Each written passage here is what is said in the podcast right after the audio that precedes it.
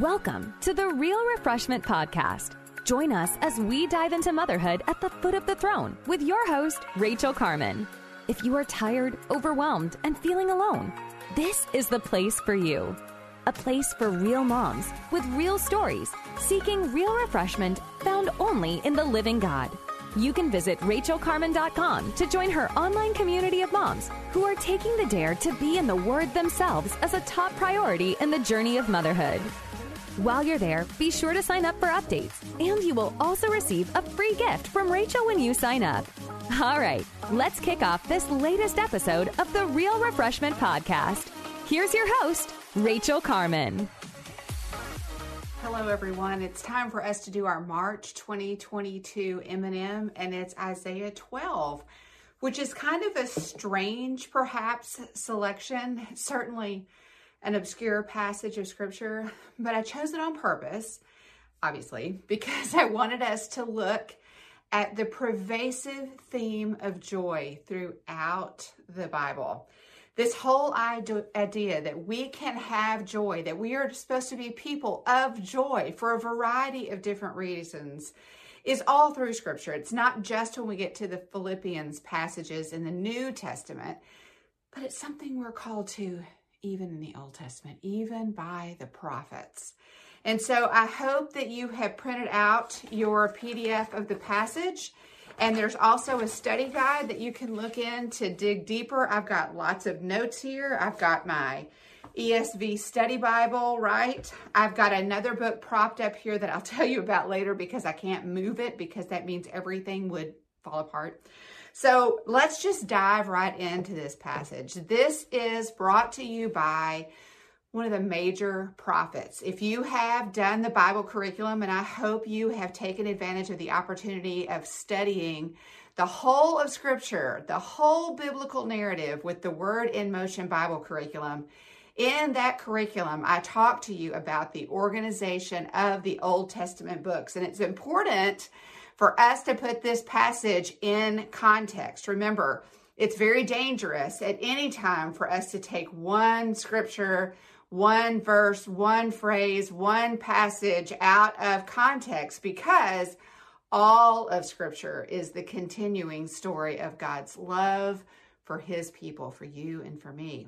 And so it's important that we remember that passages of scripture never contradict each other. And we can talk about that more in the future, especially when we get over to the gospels. Many people will tell you that scripture is actually contradicting itself if it's supposed to be divinely inspired.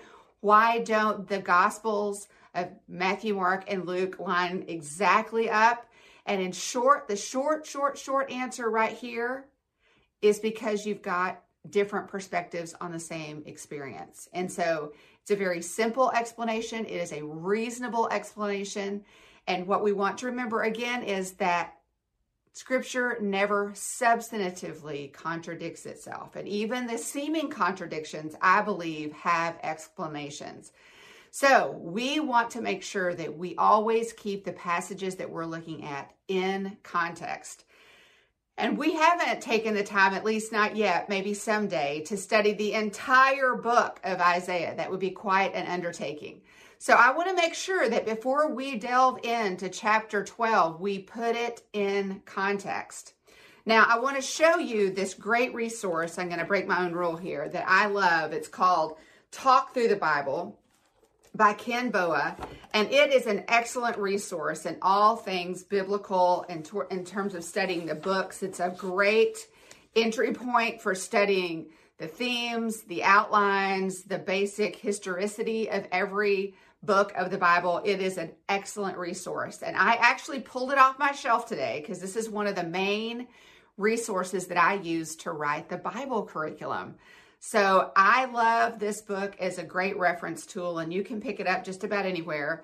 And links will be in the show notes. But I want to make sure you know where this falls. So you can take the book of Isaiah and you can divide it into three different sections. Now, listen, even before I tell you what those are, you can go online and you can find someone who's going to break Isaiah up into 16 sessions, or maybe somebody who only breaks it up into two. This is just one example of how to organize the book. So let's just remember that, right? So He has three sections of focus, according to Ken Boa, and then one, two, three, four, five, six, seven, eight actual divisions of this book. So the book of Isaiah is 66 chapters long. That's a long book, right? And Isaiah himself is known as one of the major prophets. Remember, in the Old Testament, 39 books, we have three major divisions of those 39 books. We have history books, 12, uh, 17 of them, right? We have five books of poetry snuggled in the middle. And then at the end, we have 17 books of prophecy. Those 17 books of prophecy are broken down into two different sets five major prophets and 12 minor prophets. And the important thing to know about that is the major prophets aren't more important than the minor prophets. That's not the point. It's just because of the length of the book. So the five major prophets tend to be much longer than the minor prophets. Several of the minor prophets only have one or two or three chapters. So the minor prophets are shorter, right? So that's why they're considered minor prophets. But Isaiah is our headline major prophet. So you've got Isaiah, Jeremiah, Lamentations, Ezekiel, and Daniel are the five major prophets. And that's who we've got here. And Isaiah was a major voice to God's people. And in fact, the first two sec the first section of this that of the one two three four five six seven eight divisions that i told you about i'm sorry i had to count twice the first one is isaiah's prophecy against judah you'll remember that after king saul and king david and then king solomon were under the united kingdom in the old testament then God's kingdom divided into the northern and the southern kingdom, into Israel and Judah. And so, what was the issue? God's people had wandered away primarily through idolatry, bowing down to other gods, serving other gods. And the prophets came and said two things primarily Thus says the Lord. Over and over and over, as you study the prophets, that's their word. Thus says the Lord.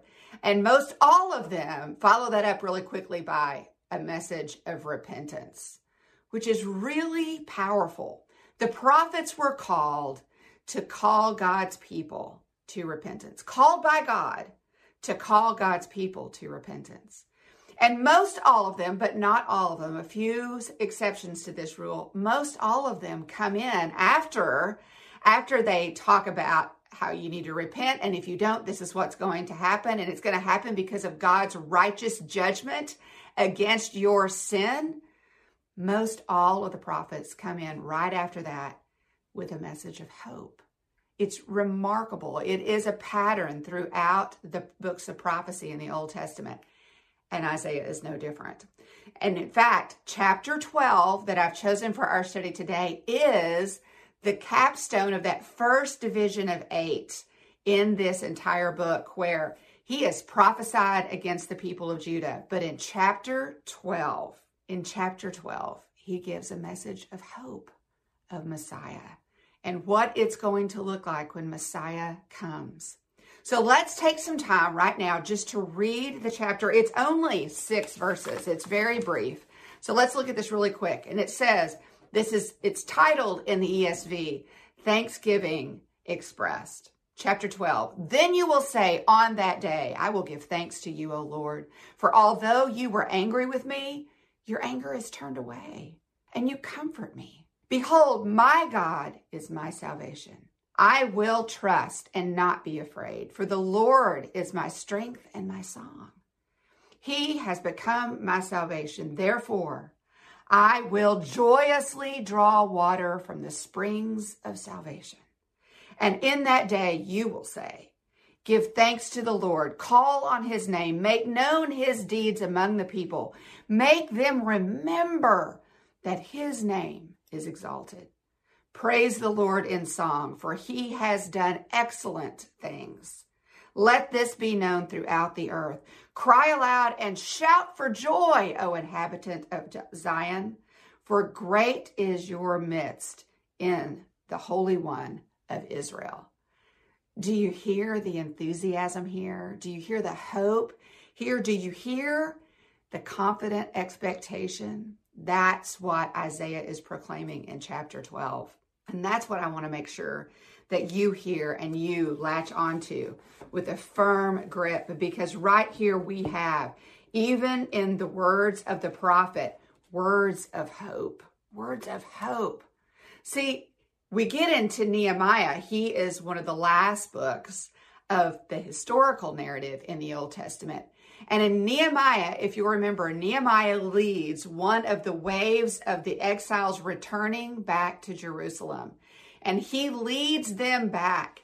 And they they get back and they're weary and they're overwhelmed and they're criticized from without, right? And they just definitely want to just give up. And I'm wondering if today that's you. Because, boy, I'll tell you honestly, that's been me, even very recently. It's easy for us to become overwhelmed with the things of the world. It's easy for us to be overwhelmed with the laundry and meal planning and then get broadsided by the things of life, by someone's foolish or reckless decisions, right? By someone's sin that infects and affects us, right? Because sin never happens in a vacuum. Sin is always infectious. And then there's our own failures, right? It can be very overwhelming when we find ourselves in a place where life is just coming at us fast. And that's the place that Nehemiah and these exiles that return to Jeremiah to Jerusalem get to. And Nehemiah says this in Nehemiah 8:10, "The joy of the Lord is your strength." The joy of the Lord is your strength. Look, when you and I feel weak, when we feel downtrodden, when we feel overwhelmed, when we feel overcome, when we feel undone, all of those things, when we feel like we can't do anything else, Nehemiah's words echo across the generations. The joy of the Lord is your strength. Here in Isaiah, he says, Therefore, you will joyously draw water. This theme of water is throughout scripture. Study it. The provision for God, by God, for his people in the wilderness was water from a rock, from an impossible source. He's satisfied their thirst because that's what he does. And then you remember in the New Testament in John 4, Jesus has to go to Samaria, right? To meet a woman where? At a well who's what? Really, really thirsty. And you may find yourself today really thirsty. You know, she came with an empty jar, but she left with a full heart. She left changed. She left joyful, right? Renewed. Jesus proclaims himself the living water to in this conversation with this woman at the well. God knows our thirst, right? And he satisfies in Psalm 1, continuing this theme Blessed is the man whose tree is planted by streams of living water, right? That's right. Those, the people who get their sustenance and their nutrients from the living water that is, whose source is God, they, they will flourish. They will flourish and they will be strengthened.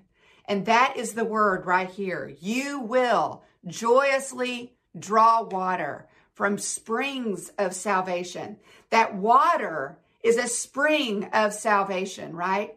And remember, Jesus said, I have come to give you life and life abundant as the living water source to satisfy every need that you have. That is his promise. That is his promise. Rachael Carman has spoken across the country and around the world to moms about their struggles, successes, fears, and faith. They consistently share three things that zap joy and threaten the hope of moms today.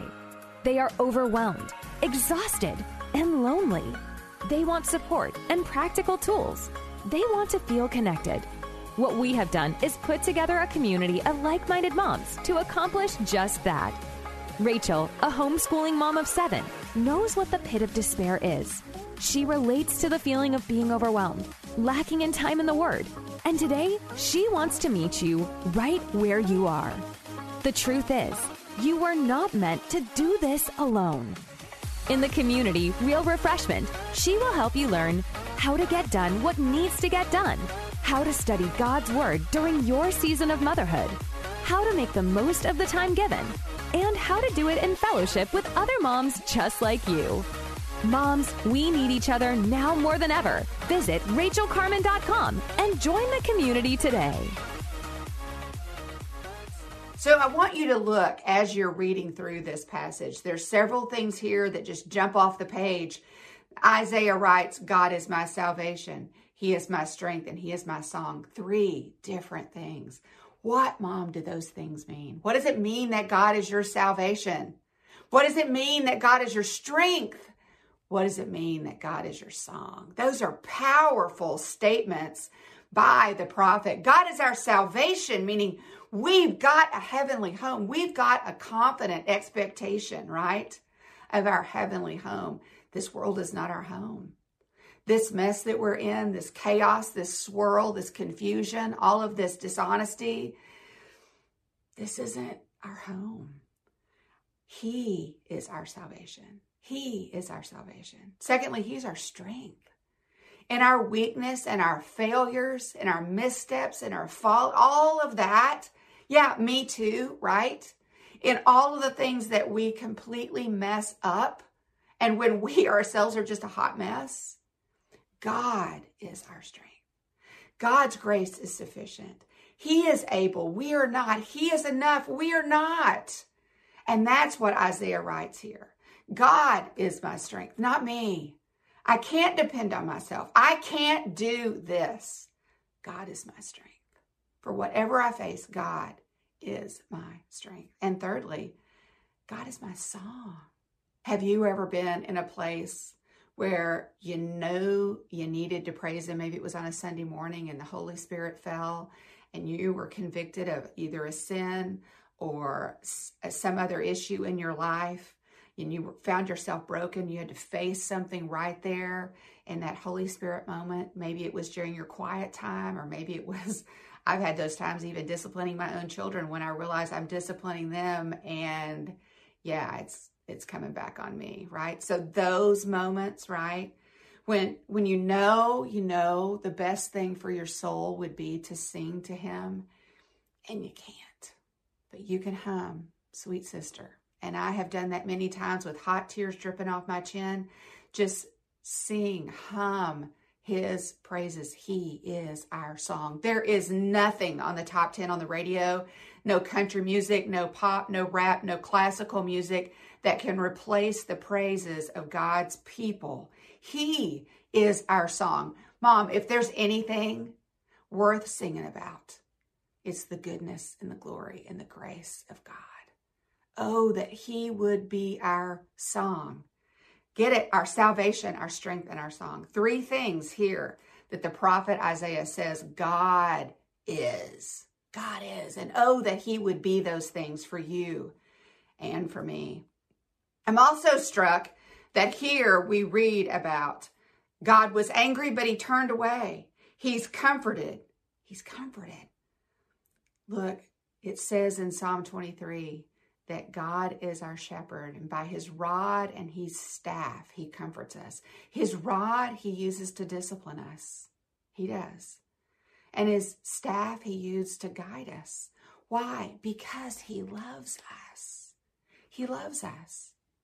I was recently listening to an old uh, recording of Elisabeth Elliot, and I loved this that she said. She said, As our good shepherd, he will hurt us to heal us, but he will never harm us. That's good. That's good. She made the analogy in that teaching of how a surgeon has to hurt to heal, right? He has to hurt. He has to injure in order to correct, right? But he does no harm. That is the pledge. That is the promise that doctors take that they will do no harm, right? But sometimes healing requires hurting, right? And our God loves us enough, our good shepherd guides and disciplines us with his staff and his rod, right? That's what he does. And here he talks about, Isaiah talks about how God was angry with his people, but he's turned his anger away. And now because of his great loving kindness and compassion. he comforts his people. And actually, if you fast forward into the book of Isaiah, there are whole passages at the end of the book of Isaiah on God comforting his people. Do you need comfort? Perhaps this is the time for you to read the whole of the book of Isaiah, not stop with chapter 12, right? It's a beautiful book of the goodness of God. Yes, the righteous wrath of God toward a people who chose against him, but glory, the hope we have in him and the comfort that he grants is right here. See, as we close up our time today, I'm struck by three things about joy. Three things. And again, you'll need to study these further because our time's about to run out. But three things I learned. Our joy is grounded. We don't have to guess about whether or not joy is available to us. It's grounded at the foot of the cross of Calvary. Our joy is grounded. It's grounded. Number two, our joy is settled it's not circumstantial. You don't have to wait for things to work out or to be good or to go awesome in order to have joy because our joy is settled. It's not based on circumstances. How do I know that? Because the tomb is empty, because of the resurrection.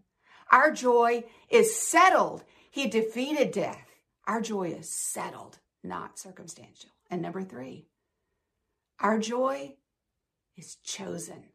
It's not cheap. It's not cheap. Over and over, you and I are going to be faced with very difficult circumstances. We're going to have hard moments. We're going to have losses and woundings. We're going to be betrayed. We're going to be hated.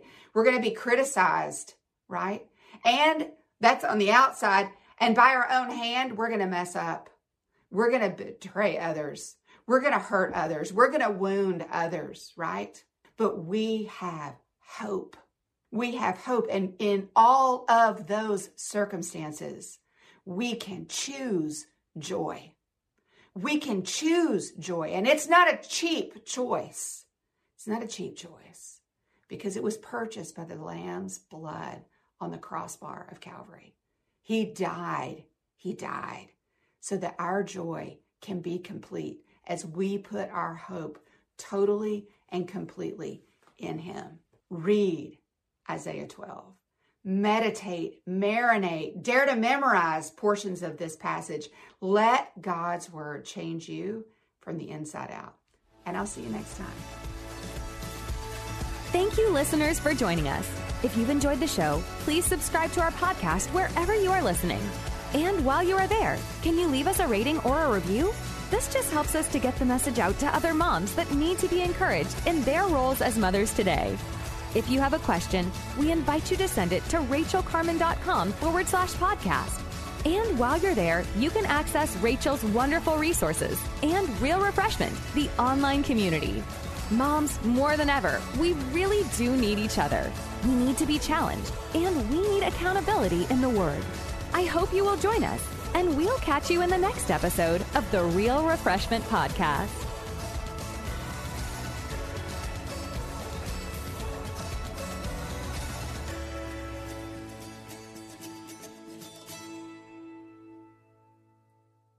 Hello, hello. Quinice Petway here, co host of the Your Daily Bible Verse podcast.